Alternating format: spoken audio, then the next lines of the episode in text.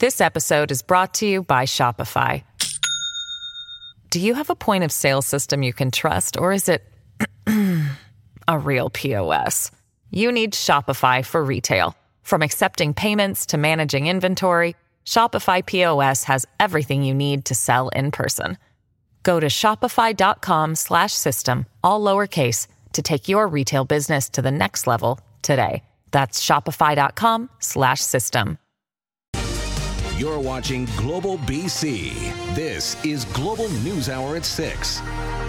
Good evening, and thanks very much for joining us. The parents of a 12 year old Prince George boy who took his own life is warning others about predators lurking online. RCMP say the young boy was the victim of online sextortion. As Angela Jung reports, boys are increasingly becoming targets. No dry eyes as his family remembers 12 year old Carson. He had the heart cold. On October 12th, Carson took his own life. An RCMP investigation revealed Carson was a victim of sextortion. His family says he was using Snapchat, but had no idea he was being blackmailed. Sending pictures um, and being threatened if he didn't give money or gift cards. Canada's national tip line for reporting online sexual crimes found boys are typically being extorted for money, and girls are being extorted for more sexual images. CyberTip found 91% of sextortion victims are boys. It receives 50 sextortion reports each week, and 84 of these cases happen on Instagram or Snapchat. The people on the other end of the chat are con artists, and they are incredibly good at what they do. Port Coquitlam teen Amanda Todd took her own life after suffering in silence for years. She would have just turned 27. These predators on the other side, they know what they're doing, and it's criminal. Amanda's tormentor was sentenced last fall, put behind bars for 13 years. More than a decade since her death, her mother believes more needs to be done to protect youth from online predators. I know Canada has been working on this, but it needs to be faster in, in getting the tech companies to hold responsibility. Carson's family encouraging parents to talk to their kids about online safety. Be more active with your kids, even if you are active. And for teens to reach out for help. I would want every kid to know that it's okay, don't be embarrassed, don't be scared. Talk to somebody, it's not as bad as it seems. A message they wish they could have shared with their son. Angela Jung, Global News. And if you or someone you know is in crisis, there is help available 24 hours a day at 1 800 668 6868. Support services are also available at the Canadian Association for Suicide Prevention. Now, a woman who filmed her attacker after being sexually assaulted on a North Vancouver trail last year delivered her victim impact statement in court today. As Grace Ke reports, the woman says she's never fully recovered from the trauma of the assault. Turn around! Turn around! What makes you think it's okay to smack me in the ass? Jairus Paul Cavacha Sacramento says he didn't mean to hurt anyone back in February 2022 when he grabbed a woman's buttocks as she was hiking on a Lynn Valley Trail in North Vancouver. He grabbed my buttocks and I felt his fingers dig into that intimate part of my body. Uh, I kind of got my hands tied here, bro. A tip from the public led to his arrest. Sacramento was convicted in June of sexual assault. A pre sentencing report revealed Sacramento thought the victim would have liked it if she was young, and he called the victim crazy. At his sentencing hearing, Crown told the court Sacramento minimized his actions and lacks understanding, adding he doesn't have the right mindset for rehabilitation and is considered a moderate risk to reoffend. Sacramento addressed the court saying he was sorry for what happened, adding, She's exaggerated what happened. It's not even possible for me to touch her so aggressively in broad daylight. That day I wasn't in the right mind. I don't see why I'm actually being targeted so aggressively. I literally just tapped her on the butt. Crown is asking for 9 to 12 months in jail and 18 months probation. Defense is asking for a conditional discharge for 24 months. Sacramento was 22 at the time of the offense and has no criminal record. Defense saying this is on the lower end of what's classified as a sexual assault, adding Sacramento has a promising future as an electrician. The victim read her impact statement in court saying in part, I was on a high academically and professionally. I went from being my best to being a shell of myself. Nature is where I find peace, and this was taken away from me. The judge will come back with a sentencing decision on December 14. Grace Ke, Global News. Scary moments in Surrey today when shots rang out in a residential neighborhood over the noon hour. It happened on 18B Avenue near 139th Street. According to police, they found the victim at a local hospital with non life threatening injuries. A burned out vehicle was also found at 30A Avenue and 170th Street, but police still can't confirm if those two incidents are related. Police believe the shooting to be targeted. The victim is known to police and has ties to the ongoing BC gang conflict. Absolutely. Anytime there is a shooting, the residents of the area and the public is concerned. And we're doing everything in our power to make sure that we fully investigate the incident and make sure that public safety is held to a high standard. Police are still in the early stages of their investigation. And if you have information about what happened, you are asked to contact Surrey RCMP. A follow up now to a story we first reported in September. Global News has obtained some chilling surveillance video of a racist attack on a Vancouver father last year. Kristen Robinson has more, including how the victim is planning to use this violent encounter to educate others about the impact of hate.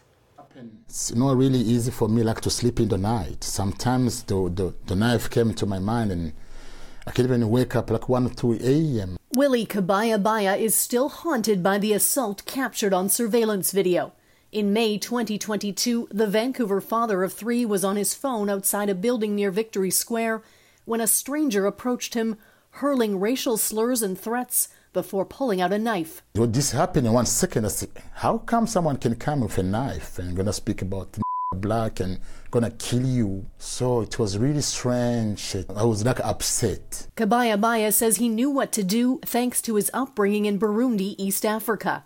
As he thought of his family, he grabbed the knife from his assailant and thwarted the attack. In my mind, I said, if, if like I died, I said, who gonna support my family? His wife and children are still struggling with the hate crime. My youngest daughter, his name is Abigail, she said, Daddy, how come this can happen to you? Dad, you're a very nice person, we're very friendly, and everything's fine. But we can't understand what happened for you. Vancouver police say the judge concluded the only motive was the color of the victim's skin. Shane Aaron McKenzie was convicted of assault with a weapon with credit for 90 days' time served. The 25 year old was sentenced to nine months in jail and 12 months probation. The justice here in Canada is really no really good justice.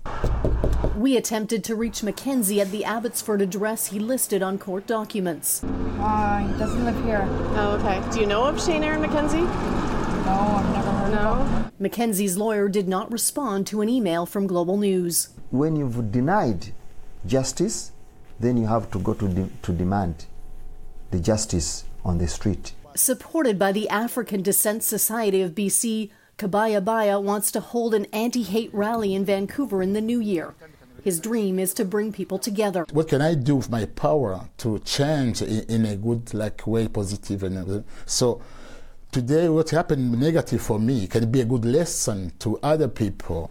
The case of uh, Willie Kabayabaya, does it indicate that Canada is willing to accept the genuine diversity, inclusion, belonging, and multiculturalism? As he fights for change, Kabaya Baya says he's willing to meet his attacker, also a father, face to face. One day we can sit together and try to understand each other. To hate someone is not good. Something happened to me, but to give back the same is not okay.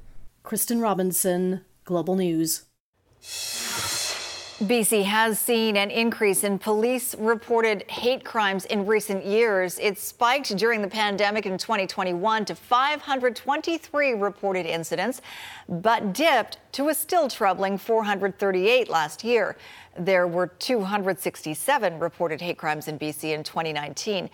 And there is concern about another rise in hate crimes this year due to the situation in the Middle East. Another twist now in the ongoing policing saga in Surrey. The city has been absent from recent meetings on the transition. And with more on what that means, oh, we don't have Keith Baldrey. Well, we would have got his uh, perspective on it if we did. Unfortunately, we'll try to round him up a little bit later. But obviously, not good for the process in the policing transition if uh, one city is, or if Surrey, the city, is not taking part. Keith, okay, we got you. Are you there? uh, technical difficulties that befit a story that has that never seems to end, Chris. Uh, twists and turns, the latest twist. My earpiece didn't work. Now it's working. So yeah, today Mike Farnworth is disclosing today that uh, since the administrator was appointed to replace the school, uh, the police board in Surrey, Surrey officials have refused to participate in the transition process. There's been regular meetings uh, that up until now Surrey did participate in for a number of months, if not years. Today they've pulled out. The minister finding it odd to contrast that with Surrey Mayor Brenda Locke's criticism that Surrey's having no input into the transition of process. Here's the minister. There have been uh, a, a, lot of meetings uh, underway, tripartite meetings, where the city has been uh, participating. Uh, but in the last while, uh, the uh, city has not been participating. even though you know the, the legislation is clear, Surrey will be policed by the Surrey Police Service. It's also unfortunate too because the I know the mayor has complained uh, that with the administrator in place, that there is no there is no uh, input from the city, no no no city representation. The reality is, uh, if the city staff were participating, there most certainly would be uh, participation uh, and input from the uh, the city of Surrey. So Surrey did release a statement after Farnworth's comments saying, in part, the City of Surrey has and continues to satisfy its requirements as set out in the Police Act. As in any other jurisdiction in BC, city staff are not directly responsible for the administration of policing. So again, this story continues to take twists and turns. Who knows what's going to happen next? But Farnworth is very clear the transition will continue. Surrey Police Service will be the police of jurisdiction at some point in, in uh, Surrey. And the Surrey budget for the Surrey Police Service is being worked on by the administrator as I speak probably be made public or, or made uh, given to the ministers sometime in early December. Those figures, uh, a lot of people in Surrey will be eager to see for sure. Keith, thanks very much. All right. The BC government is taking another step in its ongoing legal battle against the makers of opioids. Lawyers for the province are seeking certification of a class action suit that aims to recover billions of dollars to cover healthcare costs. Richard Zussman has more. It's an attempt to hit pharmaceutical companies where it hurts, right in the bank account. We are holding multinational pharmaceutical companies accountable for their role in today's public health emergency. On Monday, the province launching first of its kind legal action certification of a class action lawsuit that will include all provincial governments and the federal government targeting companies involved in marketing and manufacturing opioids. This novel approach is designed to expedite the legal process to bring swifter justice on behalf of all people in British Columbia and in Canada. One defendant, Purdue Pharma, the creator of OxyContin, has already settled for $150 million. This comes as the Supreme Court of Canada is grappling with a constitutional challenge from four other companies saying allowing BC to recover costs on behalf of other governments is an overreach. This is a very complicated and, and, and complex litigation involving multi parties. So we have been um, receiving applications from various defendants. Leslie McBain's son died from illicit drugs following an addiction to Oxy.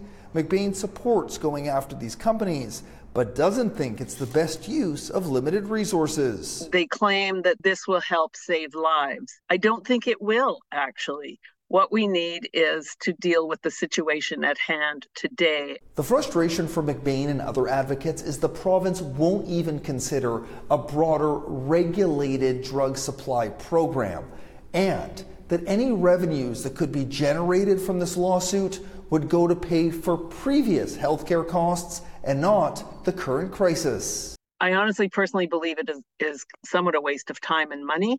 Um, money that might come from that, as I understand it, if it ever does get resolved, uh, goes into general fund. The hearing on certifying the class action is expected to last four weeks, and a civil trial would have to determine whether the companies must pay up. Richard Zussman, Global News, Victoria. Next week, the U.S. Supreme Court will hear arguments about the legality of a $6 billion settlement against OxyContin maker Purdue Pharma. As part of that deal, in exchange for giving up ownership of the company, members of the wealthy Sackler family will be shielded from civil lawsuits, and they can keep billions of dollars in profits from OxyContin sales. The court will decide if the terms of that deal violated federal law.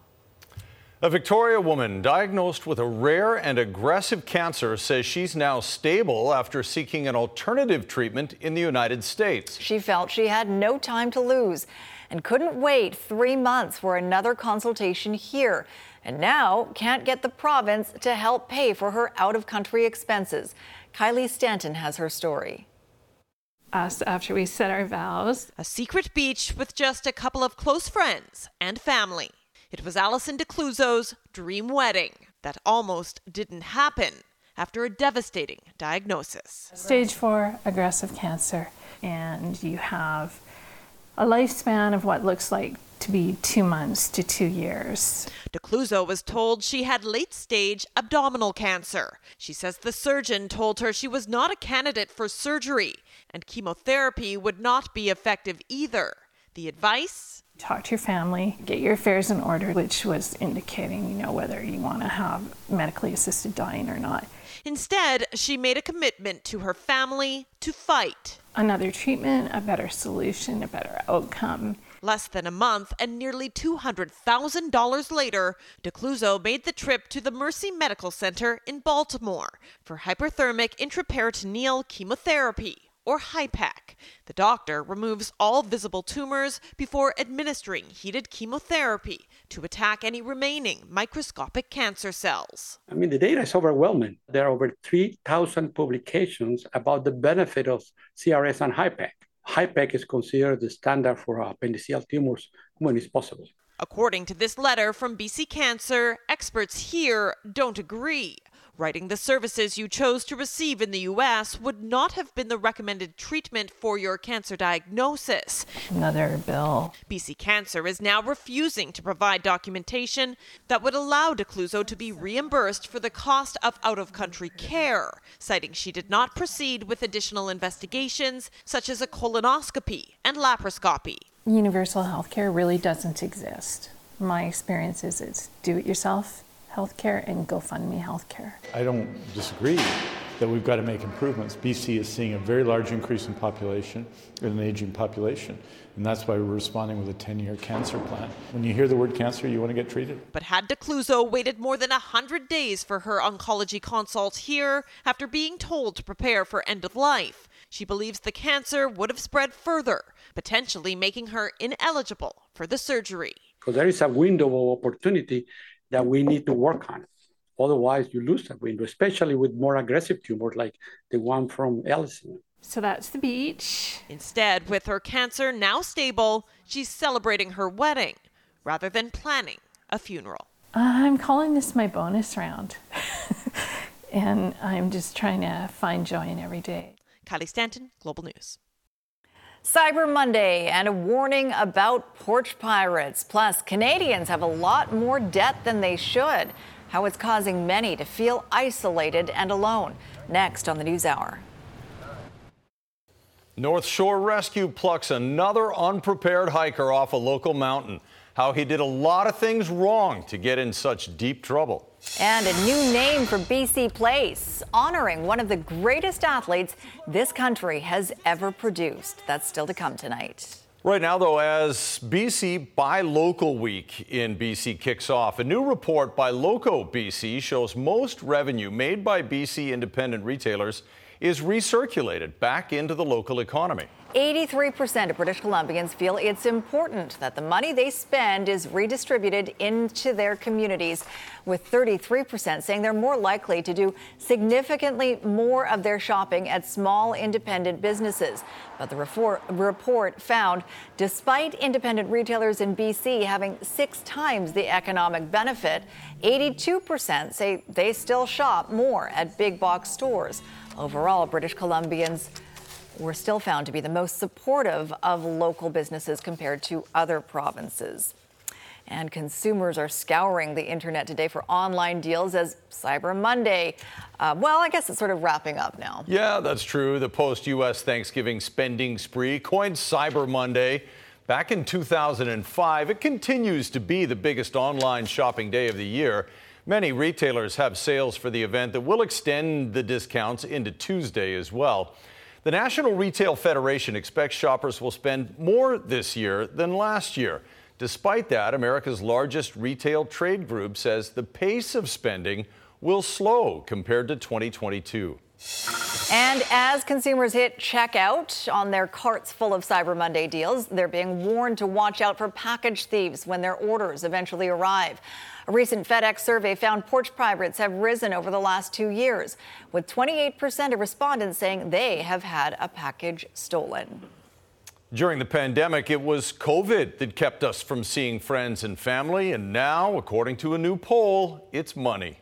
But as Cassidy Mosconi reports, there is hope for those experiencing inflation isolation. As inflation soars and costs follow suit. How much it was for those three items? $19. How much was this groceries? About 500 bucks. And we got one piece of meat. The mood of British Columbians takes a dive. It breaks my heart. Don't have a choice. A new Ipsos poll on behalf of accounting firm MNP reveals more than half of British Columbians say they're isolating to save money, staying home more often.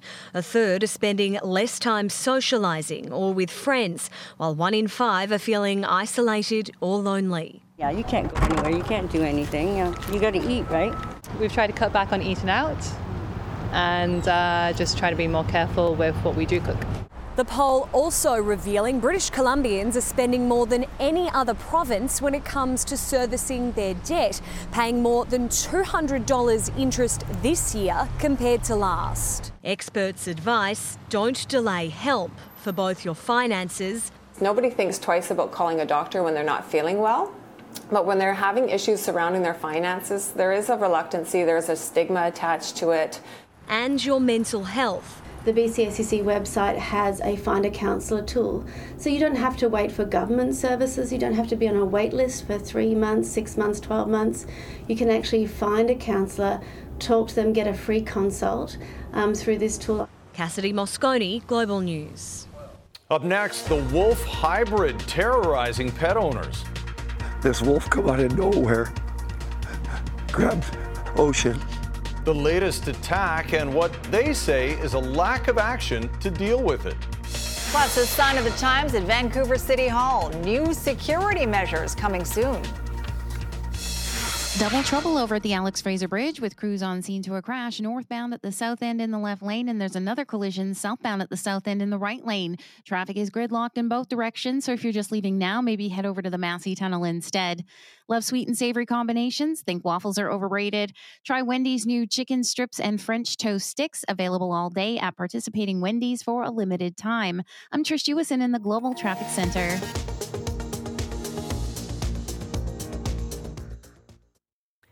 Frustration and fear is growing on Vancouver Island over an aggressive wolf dog that killed a couple's pet dog over the weekend. As Aaron MacArthur reports, residents want authorities to catch the animal, but the Conservation Officer Service says it's not their responsibility. She made us smile and laugh every single day. Greg Salmon and Carolyn Marsheldon are heartbroken after they lost their dog Ocean to a predator over the weekend. This wolf come out of nowhere grabbed Ocean, ripped it out of my hand. For weeks now, the residents around Coombs on Vancouver Island have been concerned about what they're calling a wolf dog. No one knows where the animal came from or how it ended up here. Warnings have gone out to the community, But after the weekend attack, trails in the area were closed and people told to mind their pets and small children. I think somebody needs to step up and protect the public. Despite plenty of encounters with the animal, a group called Find Lost and Escaped Dogs tried to trap it with no success. Come on. The group has now given up, saying there has been too much animosity in the community to continue. But the real frustration lies with the lack of action from authorities. Conservation said they wouldn't touch it because it's not a true wolf, it's a hybrid. Animal control has got limitations on what they can do.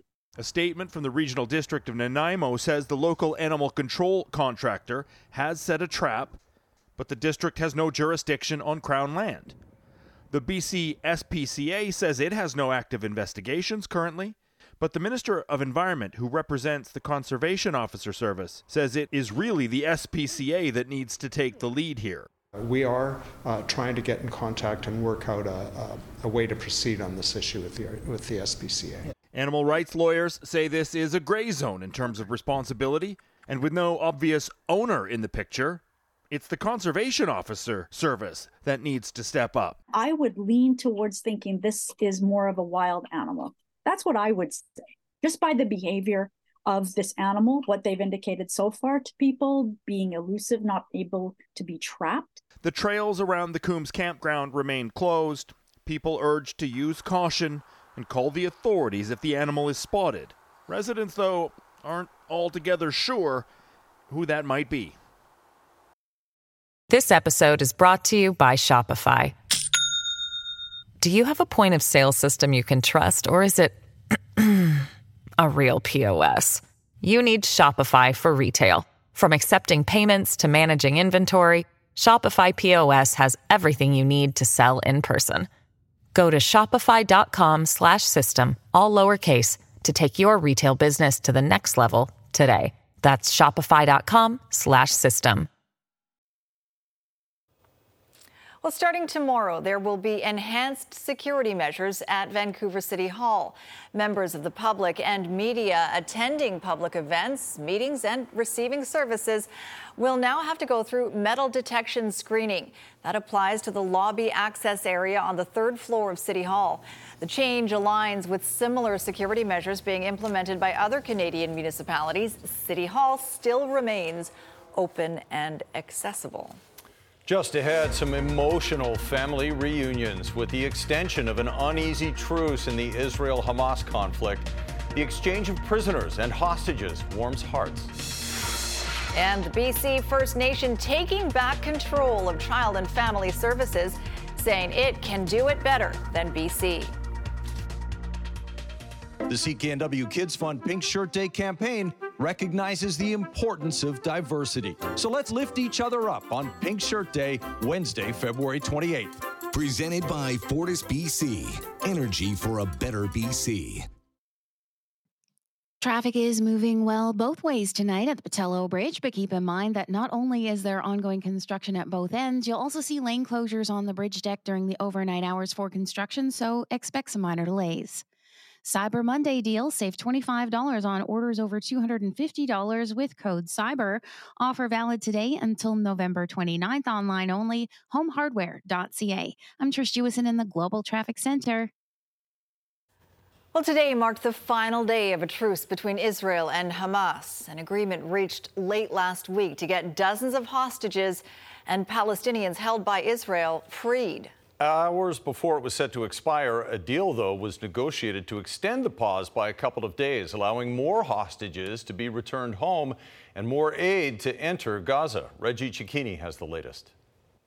After weeks of living a hellish nightmare, these are the latest 11 hostages to be handed back their freedom, leaving family members at home and abroad to breathe a sigh of relief. Our message there is really thank you, but also keep going.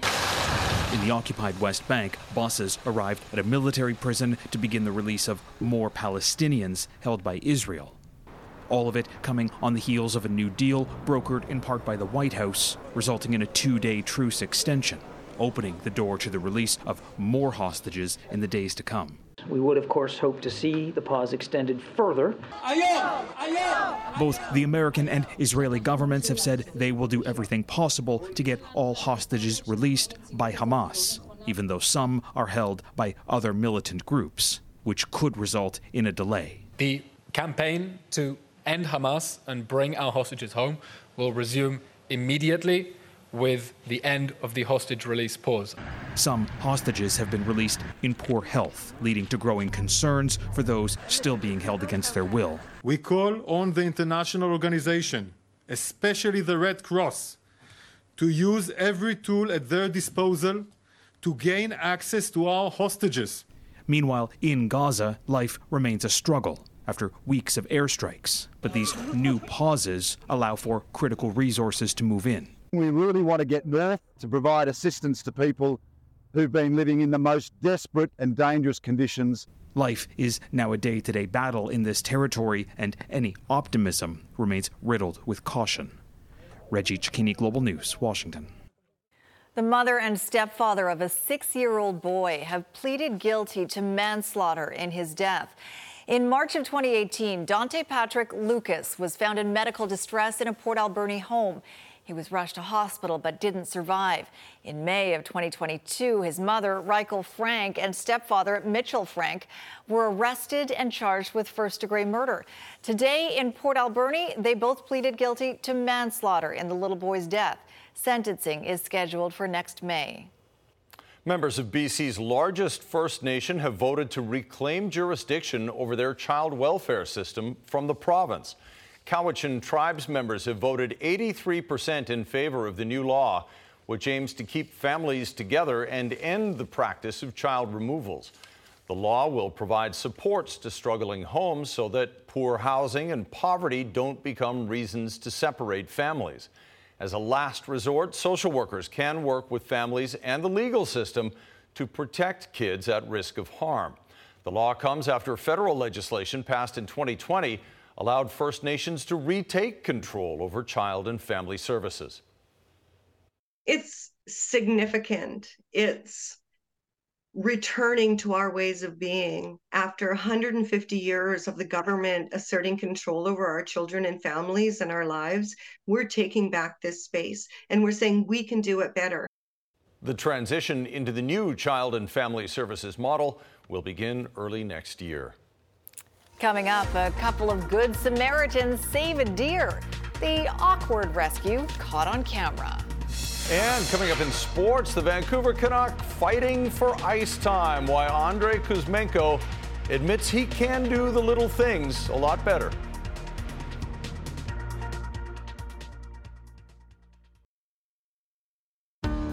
If you get global news from Instagram or Facebook, that has changed due to Meta's decision to block Canadian news in response to new government legislation. Easy access to important breaking news and information in Canada and about your community is no longer available on Meta platforms.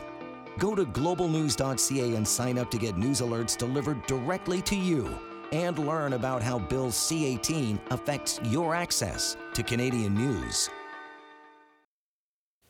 North Shore Rescue is warning backcountry users again to be careful and make good decisions after a dangerous rescue operation Sunday night. At about quarter past seven in the evening, the rescue team was dispatched to find a missing hiker. The man was part of a group that climbed Pump Peak to watch the sunset. He left the summit before his friends, but when they returned to the parking lot, there was no sign of him there. Rescuers say the missing hiker wasn't carrying a phone or any source of light and their search helicopter was grounded because of the heavy fog. Following the trail, searches, searchers eventually found boot prints leading into Suicide Gully. Shouting and a thermal drone pinpointed the man's location at the bottom of several small cliff bands he'd fallen down. The man was safely brought out at about 3:30 in the morning. So thankful for those guys working those crazy hours to pull people out of there. Uh, it's winter up there, no doubt about it. Not so much down at sea level, though, right, Christy? Well, no, not necessarily. I mean, we're not even thinking about snowfall, but I tell you, it is cold under that fog. You may have felt that as well. This was the layer across the region, looking out from Cypress. Uh, thanks to Pat Bell for one of our uh, cameramen for that. He always takes such great shots. So we're expecting this fog bank to redevelop overnight. By the way, the full moon is happening tonight, so if you can catch it before the fog redevelops over your area, I recommend doing that. But certainly cool under that fog. We're expecting a low of zero degrees across the region, but we should see some sunshine. It will be thick all across the Strait of Georgia region. This is from today, and we're expecting similar conditions. Now, it's tough to tell in this image, but we're also experiencing uh, valley cloud, and that's where we don't necessarily get fog. It's a little bit higher up, but it's valley cloud that gets so- socked in in areas like Kelowna, and we're expecting that again tomorrow as well. A weak front will push across the region, so today we cleared out, bringing sunshine, but tomorrow, although we're going to see that fog dissipate, we've got a bit of high, excuse me, higher level cloud that's going to shift in. So you may not see a ton of sunshine, but it should be brighter and warmer later in the day. Quick look though, changes we head towards Thursday and Friday. At this point, it's just a chance of showers on Thursday, but by Friday, we are expecting periods of rain and it could be significant rain Friday into Saturday. So in the meantime, all the cloud cover you see here would again be that valley cloud. If you can get higher up, that's where you'll see the sunshine. And for our region, six degrees should be our daytime high. Again, I'm not expecting a ton of sunshine tomorrow, but we should break out of a little bit more later tomorrow. Uh, mainly cloudy but dry into our Thursday, although a slight chance of showers at this point. Thursday's a bit iffy. We definitely are expecting rainfall though on Friday. Tonight's Centra Windows weather window coming to you from New Westminster. Uh, Vanjie and Vance sent us this one from this morning. Yes, if you can get higher up, that's where all the sunshine is. Okay, back to you. We need to get up in that Global One helicopter and see what they Yeah. see up there. Thanks a lot, Christy. A big honor for one of Canada's greatest athletes. BC Place will be renamed Christine Sinclair Place for one special day. The stadium will honor the Canadian soccer legend December 5th. That will be Sinclair's final match for Canada when the team takes on Australia. The star, who hails from Burnaby, announced in October that she'd be hanging up her cleats and retiring from international competition. She will, though, play one more season with the Portland Thorns next year. What a legacy. Squire Barnes is here now. I, when I first saw Christine Sinclair Place, I thought, oh, are they renaming the stadium like forever? Mhm. Which wouldn't be a terrible idea either. We drive past the Christine Sinclair. That's right, on Sperling. Center on Sperling every day. They actually didn't just give her a, um, a name for one game, the Christine Sinclair Place. They also have a logo for it. Oh. cool. They've gone all out. I don't know Can't if we have the see it. logo. Uh, maybe I'll show it to you during sports. I'll show it to you during sports. Is it like a stylized version of her face or her No, it's just it's more like just CS Place. Okay, well, that works too. I like that. It still looks nice. What else you got? Well, after sitting out a couple of games, Andrei Kuzmenko says he's got the message that Rick Tocchet is sending him. It's just back check, for check as a good defense play. Just so simple. Yes, back check, forward check, and we'll get a chance tomorrow to see if he's learned to do that for Rick Tocchet because he will play against Anaheim. Also tonight, I just pulled over and said, "Oh man, I think we can do something here."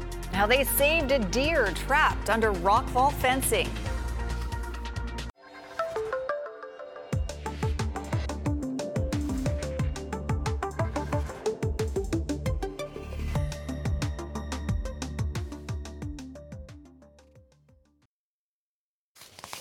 Right, Squire's back with sports. Take it away.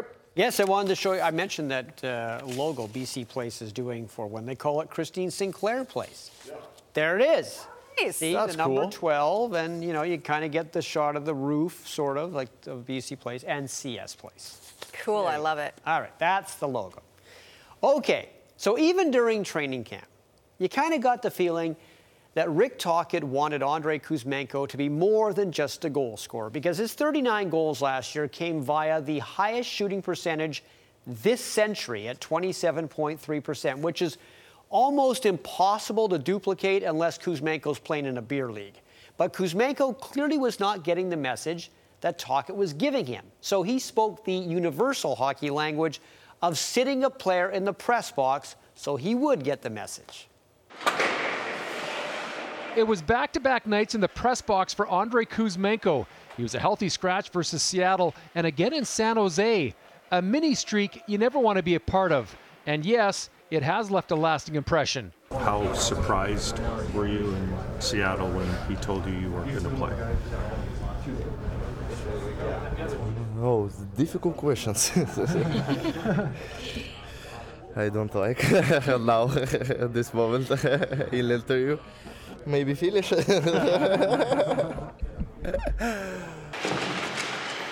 The good news for Kuzmenko is he's back in the lineup for Tuesday's game at home against Anaheim. The bad news is, unless he starts playing the way Rick Tocchet and the Canucks want him to play, he could just as easily find himself a healthy scratch again. Well, when the puck's out in the neutral zone, you got to hustle back, you know, to, to be an option. You know, it's just, you know, um, you know, middle drive guy, you, you know, uh, pucks around the wall, you got to get them out some certain situations. I think those are the little things that, you know, I value around here. It's not about just scoring goals. If you're not scoring goals, that's fine. You, goal scorers are going to go through slumps. I don't care if he scores. Yeah, sure, you want him to score. But it's not just Kuzi, it's everything. It's the little things that matter. And, uh, that's just, that's part of our staples, and he has to understand that's a that's the Bible for us around here, and they're very important. Kuzmenko's in on the right wing. Those little things become even bigger when you're not finding the back of the net. Kuzmenko scored three goals in 19 games and is on pace for just 12 goals. It's a far cry from his rookie total of 39, which earned Kuzmenko a new two-year contract worth five and a half million per season. I've been in this league a lot to know. You know, you can kind of hide. I'm not saying Kuzi's hiding, but teams can hide, and some guys can get points here or there. But you're never going to win. So uh, for Kuzi, he's got to make sure that he just does the little things a little bit more now. Uh, it's just back check for check. It's a good defense play. Just so simple. It's not difficult for me. I need a better, yes, to play better. I understand this moment because I help the team. Now, as Jay mentioned, the Canucks are home to Anaheim tomorrow, which got off to a good start this year, but has now lost six in a row. The Canucks haven't been bad of late, but they aren't the way they were early in the season. And that has Rick Tocchet concerned, not just with Andrei, Andrei Kuzmenko, but with a lot of his players. The Canucks have lost four of their last six, including a loss to San Jose on Saturday. That was, of course, a team they beat 10 1 three weeks ago. I just, I, just think uh, for us, the last five or six games, you know, good period, bad game, good game, two good periods, one bad. It's more consistency, you know, and we got to try to find our consistency. And I think, uh, you know, the San Jose game, regardless, and they've been playing well. Uh, I don't care what he says, is kind of a little wake up call. So I think that was it. And I thought guys practiced hard today. That's one thing with this group. You know, they recognize something and, uh, you know, they bring, you know, we haven't done many practices, but it was a good practice. So I like that, the energy. They gave Hronek and Hughes a day off today from practice because they're always out in the ice, so they thought, go home, take it easy, come back tomorrow and play. The uh, Minnesota Mild have fired head coach Dean Evason because they've been just that, too mild. Minnesota has gone winless for seven games in a row. Obviously, this isn't all on Evason, who used to coach the Vancouver Giants and Kamloops Blazers. Minnesota's star players aren't scoring enough. But the biggest issue is the Wild's goaltenders have been tragic. Just ask Edmonton how subpar net minding can get you off to a bad start. Former Devils and Predators head coach John Hynes is taking over in Minnesota. I wanted to show you this. Michigan high school player Adrian Walker intercepting a pass behind his back. And no, he doesn't have eyes in the back of his helmet. He just has, I, you can't even say good hand eye because there was no eye in that. It was just good hand. Good ball sense. Spidey sense. Yeah, exactly. Anyway, there you go. Good ball sense. All right. Thanks, Squire. Still ahead, oh dear, another pun. Rescuers who jumped into action when they saw wildlife in trouble. I can't believe you did that.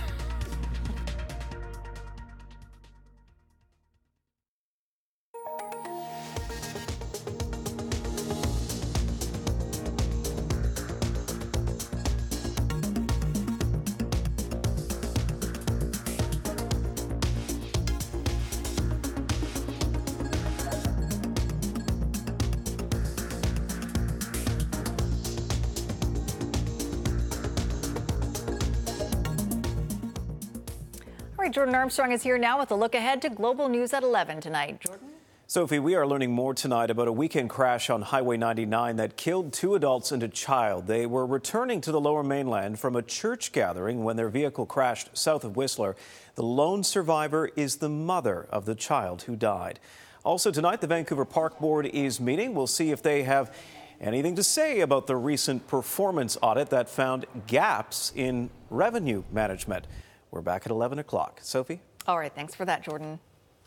Okay, a volunteer firefighter out of Peachland is sharing an uplifting story tonight after spotting a deer trapped underneath a stretch of rock fencing. As Jaden Wozni reports, they quickly jumped into action to save the panicked animal, and it was all caught on video.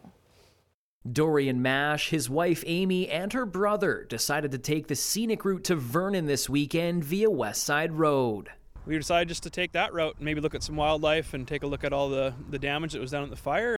And shortly into their drive, the trio did find wildlife. I was uh, looking at that wildlife fence and um, happened to notice that there was a deer caught under there. When Dorian and his brother in law Trevor spotted the deer underneath the fence along West Side Road, they wasted little time coming to the aid of the animal. I just pulled over. I said, "Oh man, I think we can do something here." So get out of the car with me, and we'll run up the bank and get two hands on it. And uh, we kind of devised a little bit of a game plan, and we didn't even know that the wife was uh, taping us behind. So it was cool. Yeah. After several minutes of Dorian and Trevor carefully lifting the fence to try to break the animal loose, the female deer wiggled its way down the embankment and got out under its own power she got up and just jumped over the, the cement uh, meridian there and then jumped across the road and down towards the lake and i watched her run away she looked fine didn't look like she was too injured or anything like that so it was good to see Mash added that had they not stopped to assist the animal, they're not sure if it would have made it out safely. Jaden Wozni, Global News, West Side Road.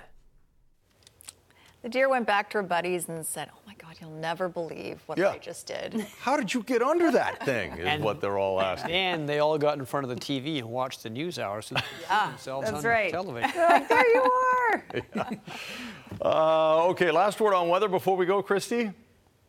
So another cool, cloudy start to the day tomorrow with a low of zero degrees. We are hoping for it to be brighter in the afternoon, but I'm not anticipating as much sunshine tomorrow because we will see a bit of high level cloud. At this point, it is looking dry though until Friday. All right, we'll take it. Got uh, Santa up on the roof last, well, I guess yesterday, but. He's here already? More good. Well, you know, we got a month of uh, leading up to Christmas here, less than a month now. Have a good night, everybody. Good night, all.